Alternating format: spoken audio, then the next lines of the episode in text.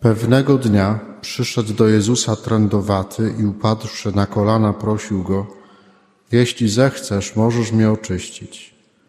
A Jezus, zdjęty litością, wyciągnął rękę, dotknął go i rzekł do niego, chcę, bądź oczyszczony.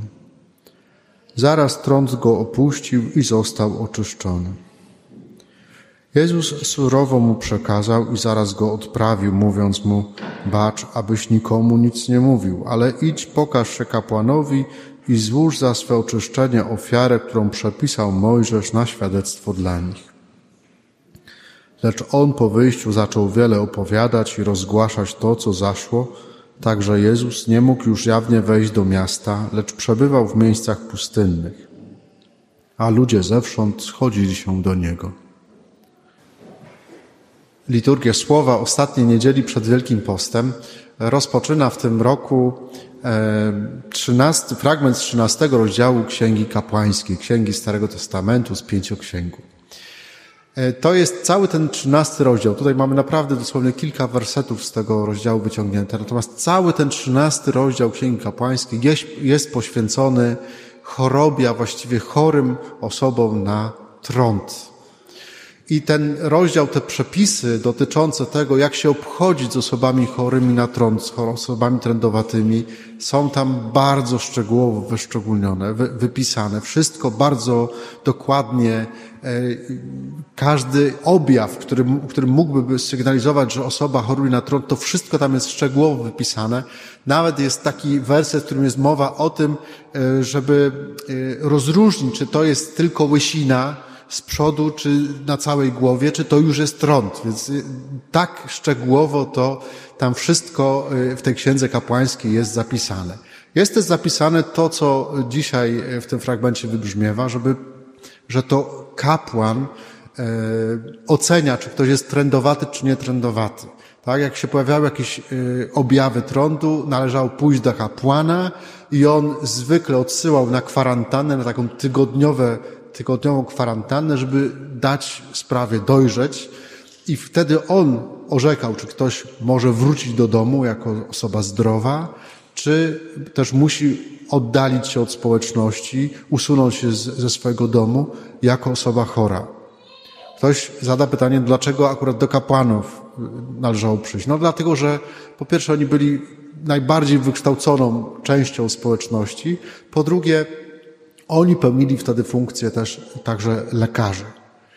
Dlaczego te przepisy Starego Testamentu były tak restrykcyjne, jeśli chodzi o osoby trędowate? Dlatego, że to, była, to jest, bo ona niestety do dzisiaj, ta choroba w niektórych miejscach świata nadal się pojawia, to jest niezwykle y, trudna, y, niezwykle ciężka choroba, najstraszniejsza z tych chorób, które wtedy znano. Y, zaraźliwa, łatwo się było tym trądem zarazić, więc odizolowanie takiej osoby, to co tu słyszymy, tak, że ten trendowaty musiał z daleka tam, e, jak ma być ubrany, jak, że ma mieć przysłoniętą twarz, ma, szaty ma mieć podarte i że ma z daleka krzyczeć nieczysty, nieczysty, to po to, żeby zabezpieczyć dobrostan całej społeczności, żeby się rzeczywiście tego człowieka nie zbliżyć, żeby tego trądu nie przenieść też na, na społeczność. Więc te takie pierwsze rozumienie tych przepisów Starego Testamentu to jest po prostu społeczne i higieniczne, czy medyczne rozumienie. Ale doskonale też wiemy o tym, że no, Księga Kapłańska jest częścią Pisma Świętego, to nie jest podręcznik do medycyny, e, więc możemy, a nawet powinniśmy e, jakby szukać drugiego dna, drugiego znaczenia tych, e, tych przepisów starotestamentalnych odnoszących się nie tyle do naszego ciała, choć one jakoś też mówią o takiej trosce o swoje zdrowie, ale e, zobaczyć te, to, te przepisy dotyczące ciała, obchodzenia się z ciałem chorym człowiekiem, jako też pewne przepisy, które przydają się w życiu duchowym, które mówią też o trosce o naszą duszę. Bo dla starożytnych, dla człowieka czasów Biblii, człowieka biblijnego, ciało, dusza, psychika to jest jedno. Nie, nie, nie ma jakiegoś oddzielania tych rzeczywistości. To, co czasami w dzisiejszej kulturze się dzieje. Tak? Nie, dla, człowiek jest pewną jednością ducha, ciała, psychiki. I te, te poszczególne sfery życia, one na siebie wpływają. I my też tej jedności doświadczamy i ona daje nam znać o sobie, choćby wtedy, kiedy się przeziębimy, kiedy zachorujemy, no to raczej nikt wtedy nie ma jakiejś wielkiej radości do tego, żeby skakać i się cieszyć, tak? No, to wpływa też na jego samopoczucie takie duchowe. E, jak ktoś jest chory, no to też mu się trudniej modlić, tak? Nie mam siły na to, żeby się modlić, nie? Nawet różańca nie mam siły, żeby się pomodlić. Więc to zobaczmy, że to tak jest, że my jesteśmy pewną jednością, e, która, na którą się składa wiele różnych sfer naszego życia, tego, co nazywamy e, życiem człowieka. Trąd e, jest, więc możemy potraktować, i to jest też w cudzysłowie taka dobry symbol rzeczywistości choroby naszej duszy, jaką jest grzech. Trąd nie jest chorobą, która by zabijała z dnia na dzień. Ciało żyje. Natomiast to, co robi trąd, to po prostu prowadzi do powolnego rozkładu tego ciała. E, można powiedzieć, że to ciało zostaje zdeformowane, to ciało wręcz e, się po prostu rozkłada. Ten człowiek żyje, natomiast cierpienie jest straszne, bo poszczególne członki tego ciała nawet wręcz no, po prostu odpada skóra i to jest, to nie są e, obrazy zbyt dobre przed obiadem, tak? E, ale, ale e, zobaczcie, e, wejdźcie sobie choćby na Wikipedię, zobaczcie zdjęcie skóry osób trendowatych. To jest straszna choroba, która do dzisiaj gdzieś tam na świecie się pojawia. Natomiast w tamtym czasie to było coś okropnego. To było coś okropnego. Więc nie jest to choroba, która powoduje śmierć natychmiastową. I podobny jest z grzechem, z rzeczywistością grzechu. Grzech nie zabija od razu. Człowiek żyje, jego ciało żyje. Jest no, nawet czasami w doskonałej formie, w doskonałej kondycji takiej fizycznej, tak? Ale grzech jakby już gdzieś tam przenika jego serce, dotyka jego serca, zaraża to serce. Więc e, postępuje ta choroba grzechu bardzo wolno. Czasami wręcz no, nie jesteśmy w stanie zorientować na tym, że grzech naprawdę mocno gdzieś tam w naszym sercu już, e, już działa. Nasze ciało jest czymś dobrym, nasze życie jest czymś dobrym. Żyjemy i to jest dobre. I nie dlatego, że my tak sobie powiemy, tylko dlatego, że Pan Bóg, który stwarzał człowieka, to wypowiedział na tym bardzo ważne słowo, że Pan Bóg mówi, że wszystko, co Pan Bóg stworzył, jest dobre. Więc nasze życie jest dobre. E, nasze życie w tych wszystkich wymiarach jest czymś dobrym, nawet jak czasami daje nam w kość, jak jest trudne, jak, jak doświadczamy różnych przeciwności, cierpienia, to obiektywnie jest czymś dobrym, jest jakąś ważną wartością. Co więc robi zło? Zło nie jest w stanie, ponieważ nasze życie jest dobre, to zło nie jest w stanie nigdy tego, tego życia ostatecznie pokonać. Zawsze zawsze dobro jest większe od zła. Co więcej, zło nie istnieje samo jako, sam, jako coś samego. Nie, ono zawsze istnieje w relacji do dobra.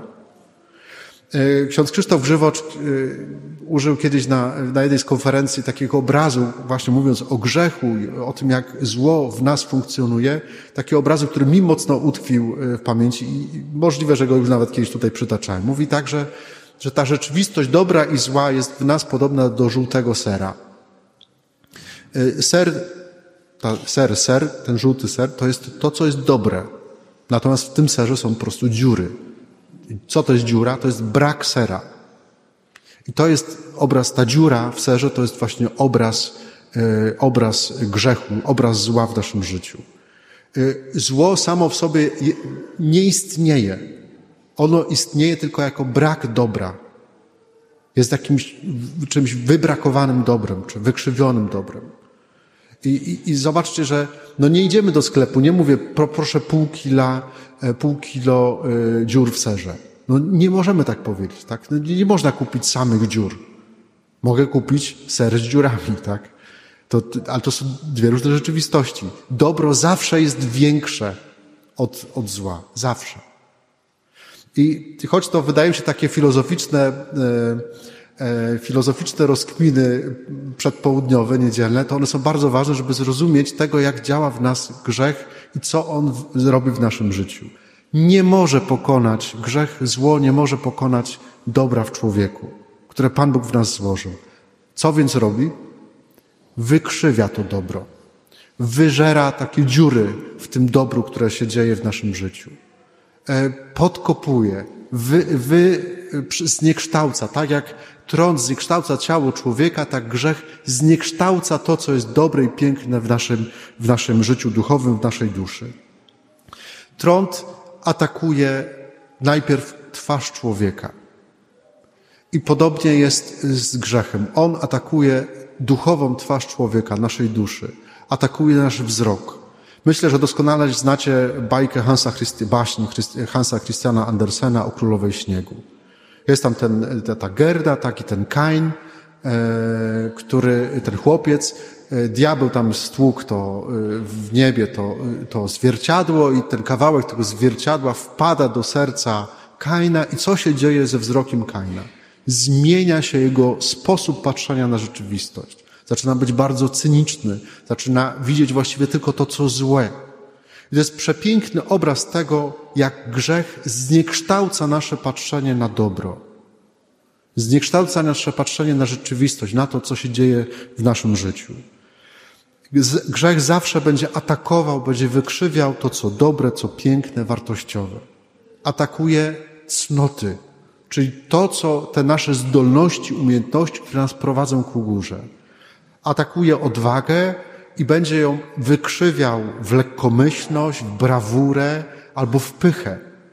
Tak? Odwaga, męstwo jest czymś potrzebnym i bardzo potrzebnym w życiu codziennym człowieka. Ale grzech powoduje, że ona przechodzi w jakąś skrajność, taką, że przeradza się w jakąś pychę, taką buńczuczność.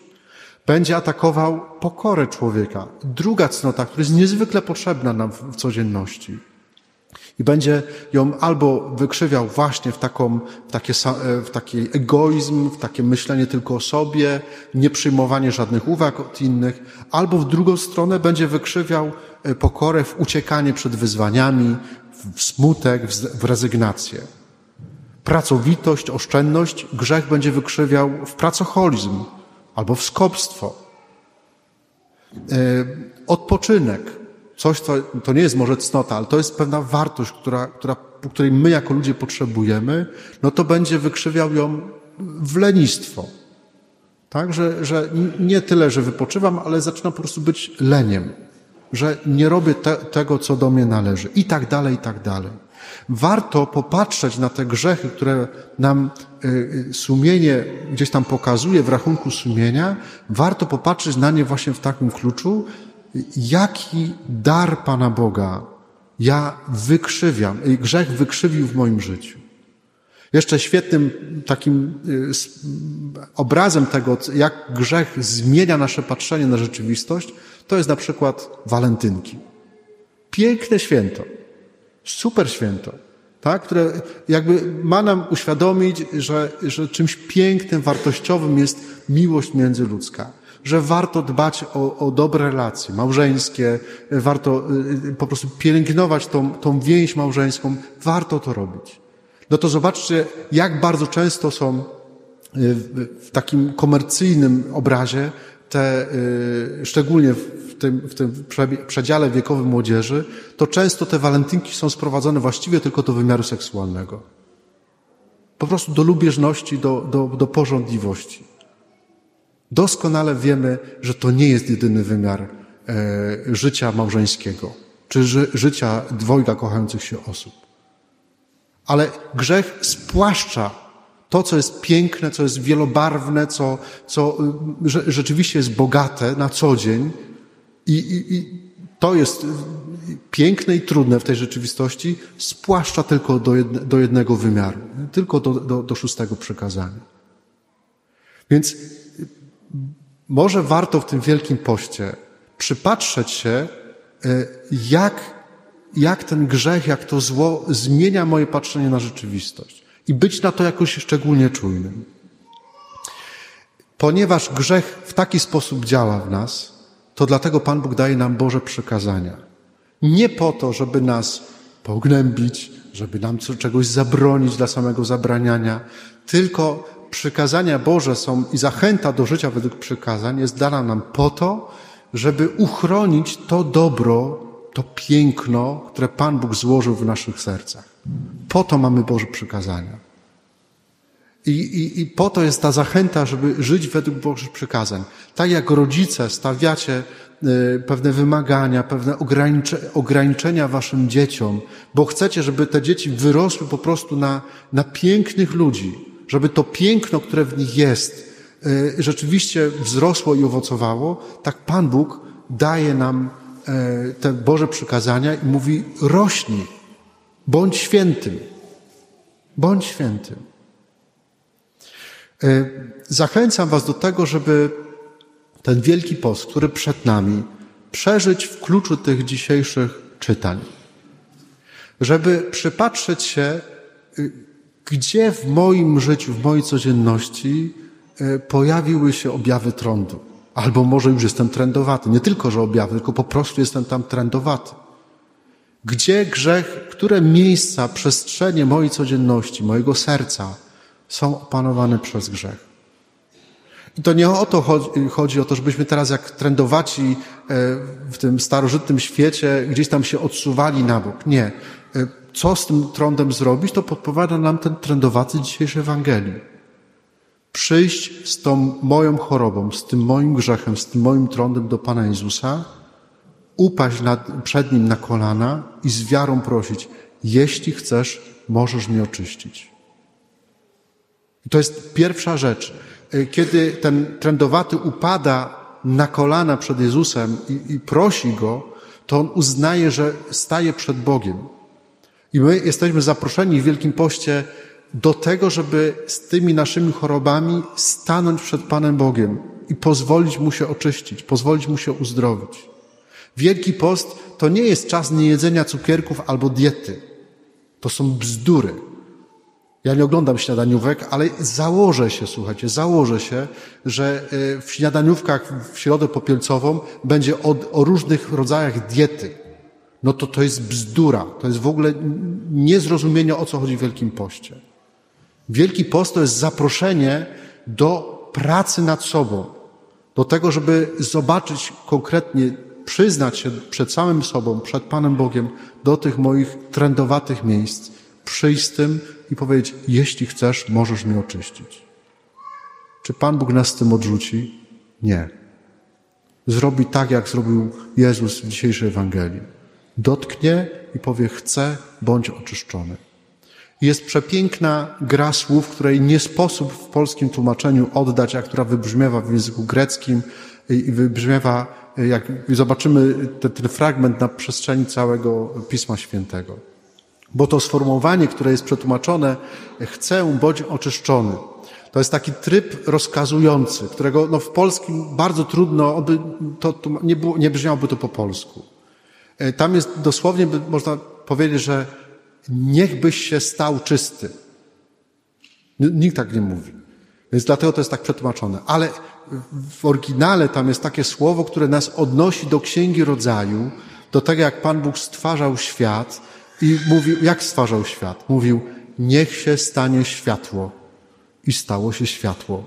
Niech się staną gwiazdy, tak? I stały się gwiazdy. I Pan Jezus mówi do tego człowieka, używa właśnie tych słów. Niech się stanie, żebyś był czysty. Co Pan Jezus zrobi? Daje mu nowe życie. Stwarza tego człowieka na nowo. Kiedy przychodzimy do Jezusa z naszymi grzechami, z naszymi trądami, to Jezus zabiera te nasze grzechy na siebie i mówi: Daję Ci nowe życie.